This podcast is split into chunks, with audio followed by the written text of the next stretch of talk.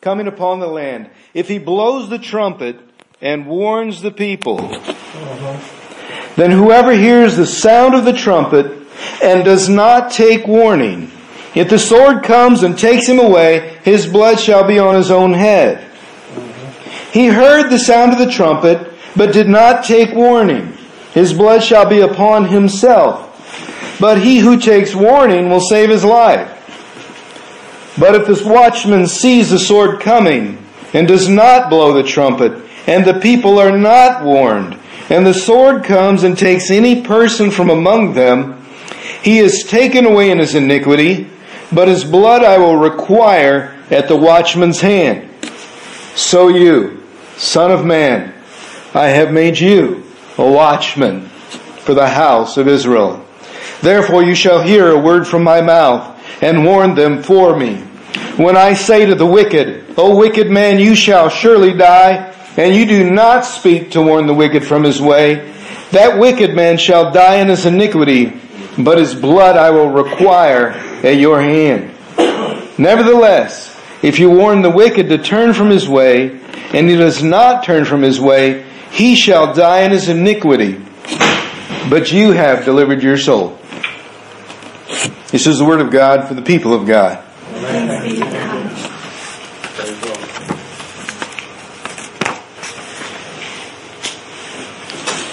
I'm going to share some history with you this morning that's relevant and matches up with what's going on in our church and in our community, in our region, and in our world today. In late 1854, the Crimean War was in full force near the Black Sea. If you're not familiar with where that is, modern day Turkey is here, the Black Sea is above it, and then uh, Ukraine, Russia is above it. The Crimean War was between the Russians, who in our story today represent the devil, and then the British, the French, the Ottomans, and the Sardinians. Some of those folks you may have to do some history on to know who they are.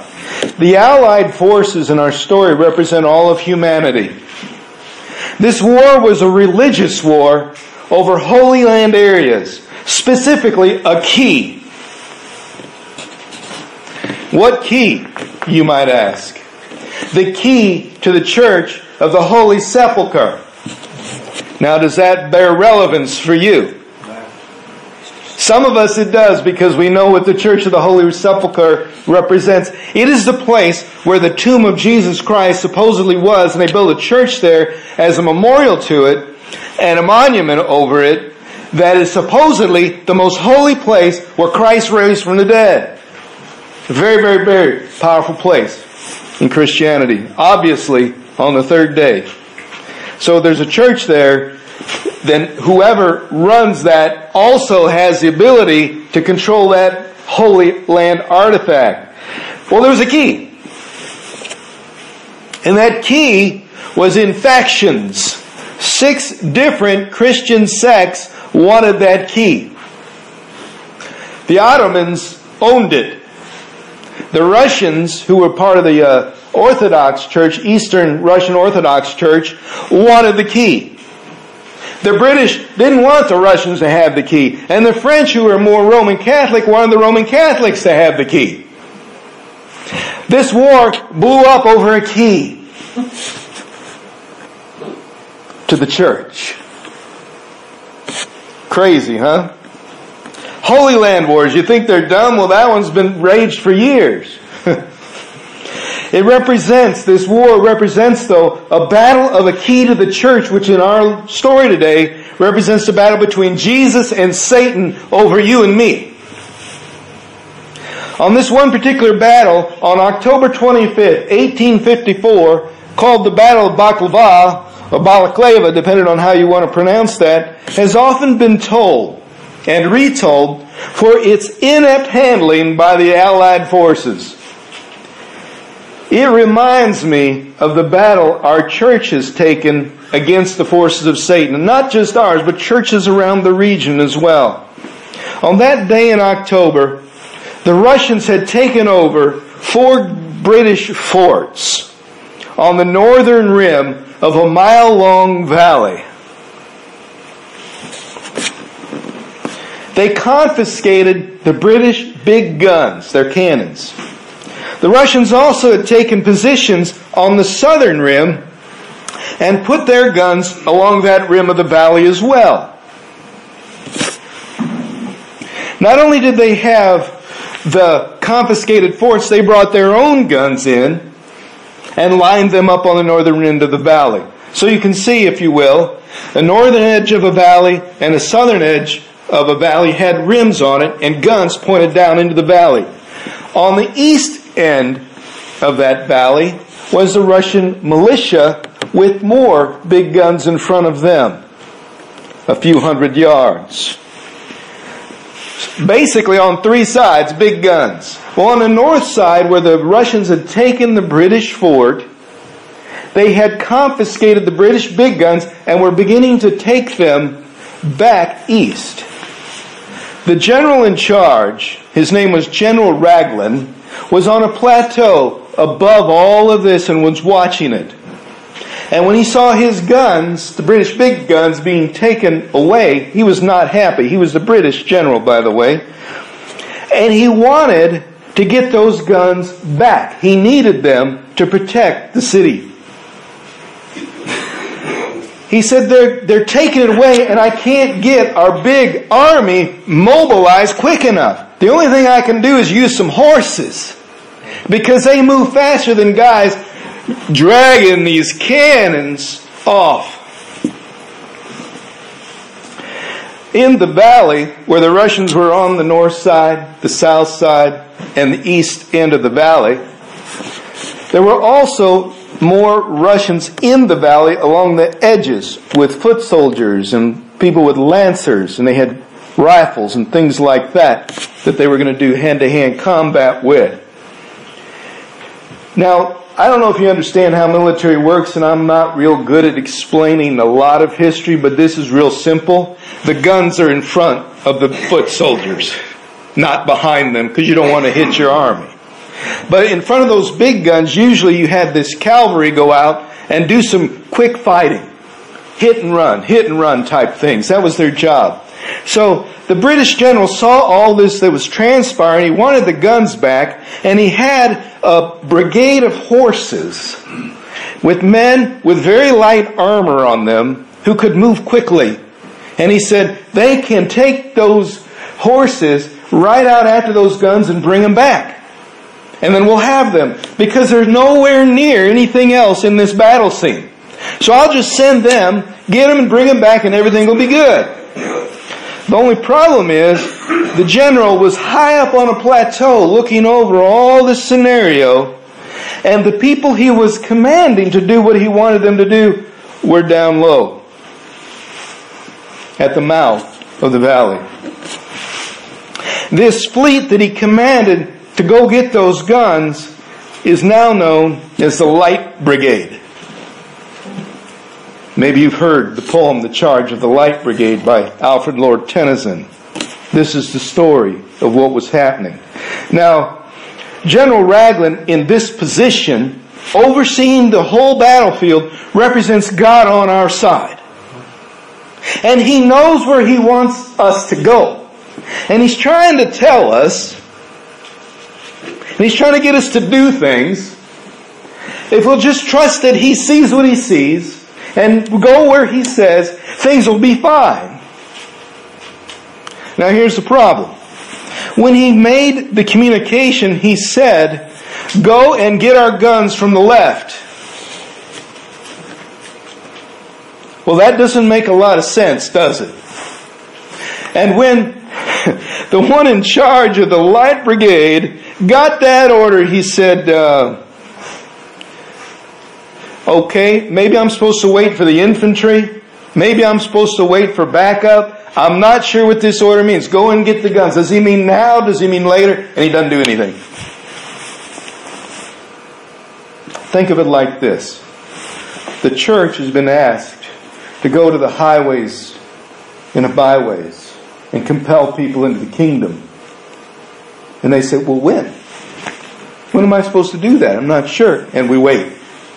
Waiting for direction, further clarification. Not sure what a highway is. What's a highway? What's a byway? Said to one a lawyer or attorney, if you will, who's my neighbor, trying to justify that he didn't have to do anything. And the story of the Good Samaritan. Well, this light brigade was a light cavalry force, not very many. They were maximized for mobility and speed on their horses. Unarmored, they carried no guns. You can imagine, if you will, that they're quick strike team. A lot of reconnaissance work, things like that. Those people in that brigade represent the 400 people we've been talking about within four miles of our church. They are positioned in a place strategically. If they go the right direction, they're going to find hope. They go the wrong direction, they're marching to surefire death. Now, this valley that I've painted a picture for you, surrounded on three sides by the Russians, on the west end, this brigade was. Now, on that valley, let me tell you this. On the south side, the Russians had 32 cannons. On the north side, 14 eight guns at the end pointing straight down the can, down the valley.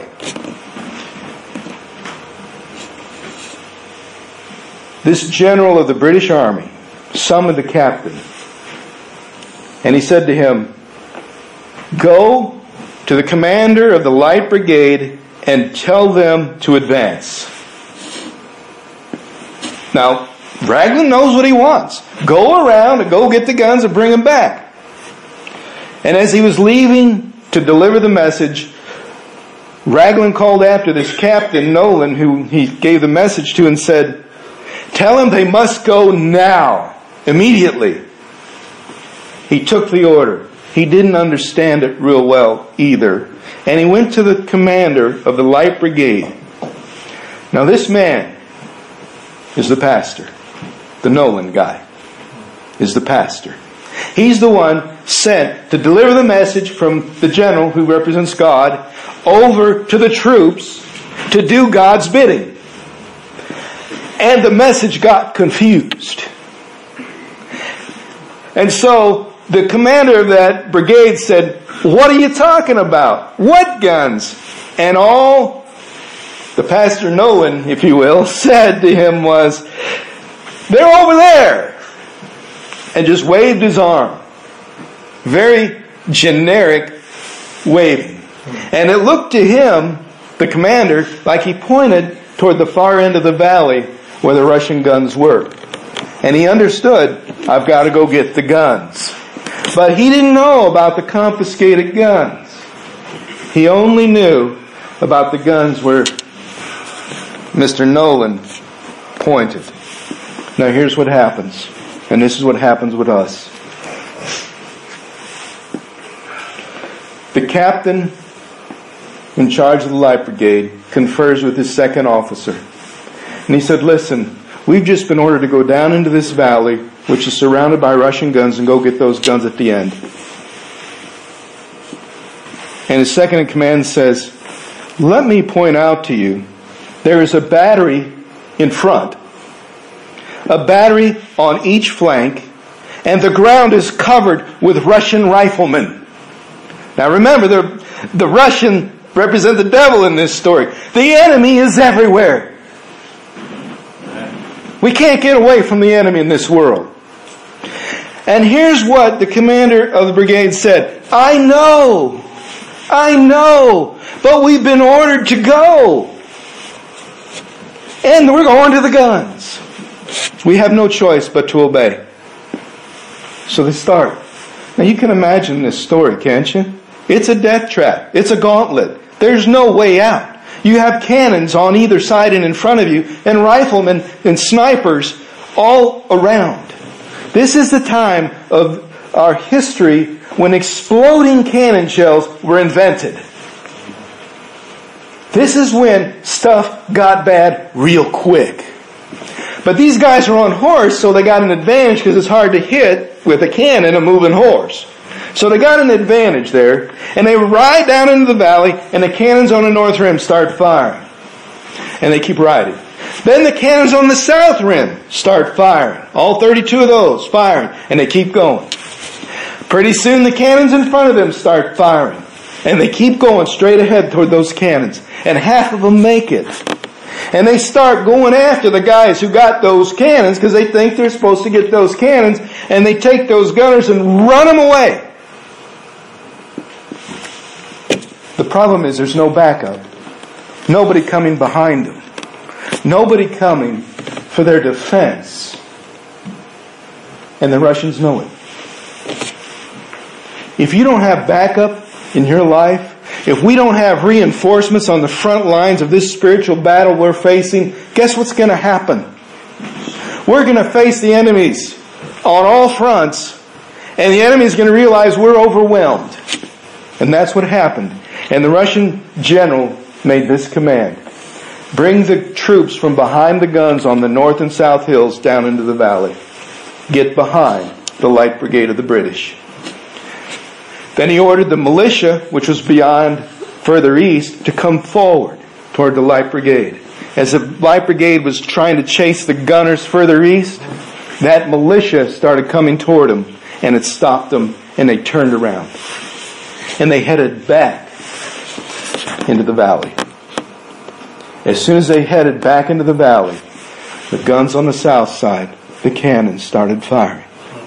The guns on the north side started firing. The men with the rifles and lances in front of them, which had been brought into the valley, started attacking. Now listen to this. The Russian guns opened up on both the British and the Russian. They did not care about their own men. I want to tell you the devil is heartless. He doesn't care who dies in the skirmish. He doesn't care whether or not you make it out alive. As a matter of fact, he prefers you do not.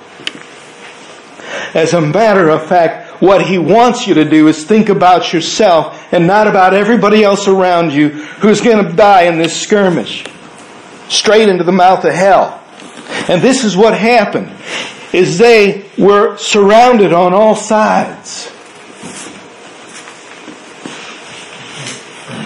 Do you know the enemy outflanks us all over? And the only way to survive in the midst of the enemy is to have Jesus Christ with you. Now here's what's funny.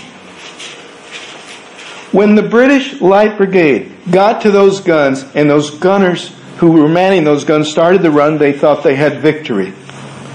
But when they looked behind them, nobody was coming to help. They were doing it alone. Now, can you imagine how that must have felt? We're out here doing what we're doing. We're, we're, we're winning. We're winning.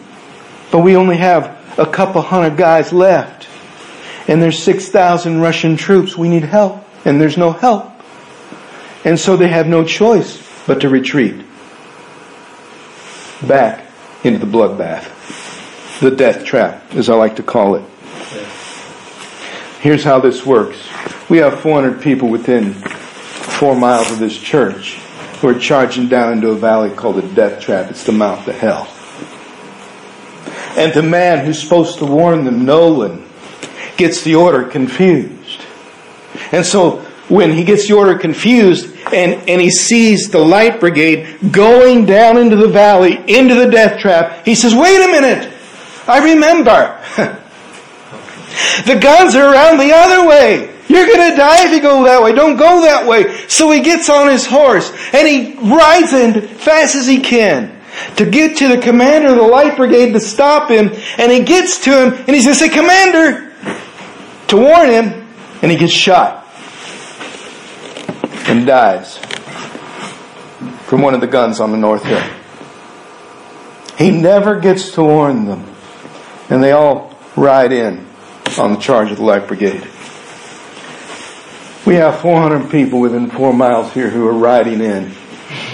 And all we have to do is say, listen, there's a way to get around this. There's a better way. Jesus Christ can save you from that enemy. They got addictions, brokenness, families struggling. Amy giving testimony today of what happens when that stuff gets really bad.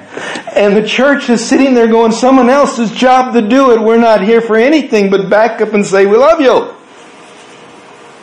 And no one's going into the battle and saying, no, you're going the wrong way. And the mouth of hell is widening and going, I'm ready for them. Scripture in Proverbs 27, 20 says the gates of hell are never full and that's why our eyes are never satisfied. And this scripture tells me that if there's nobody to sound the warning and nobody to back up the guy who got shot, who knows what's going on, destruction is imminent.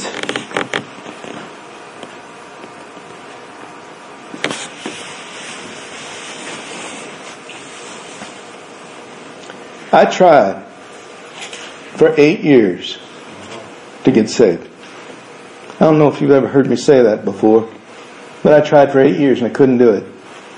I'd go to the altar and pray and nothing would happen. I'd still be the same miserable person I was, get back up and go on my merry way. Wondering why God didn't care, didn't love me. And I don't mean to say that He didn't hear my prayer, but that's not how He saved me. It wasn't until I was 15 and a half years old that he pulled me aside and he said, You're mine. I want you. And I said, I've been trying for this for so long. Why, why now? He said, Because it's my way, not yours. I see from on heights where your life's supposed to go. And I needed you to go through what you went through in your ignorance. So you'd have a story to tell when you came to the other side, alive and full of hope. I came to give you hope, is what he told me. I was one of the 400 within four miles of the church. Matter of fact, I was two blocks away from that church where I went. And I was just as lost. And nobody was looking for me. They thought because I attended and I was a pastor's kid, sang songs in church, I had enough. But no one ever said to me, Do you know? Do you belong to Jesus? Nobody. Nobody. It's the church's job to do that. God has called out and said, I need a watchman to sound the trumpet. The enemy is marching. We are in spiritually desperate times. This country is sick.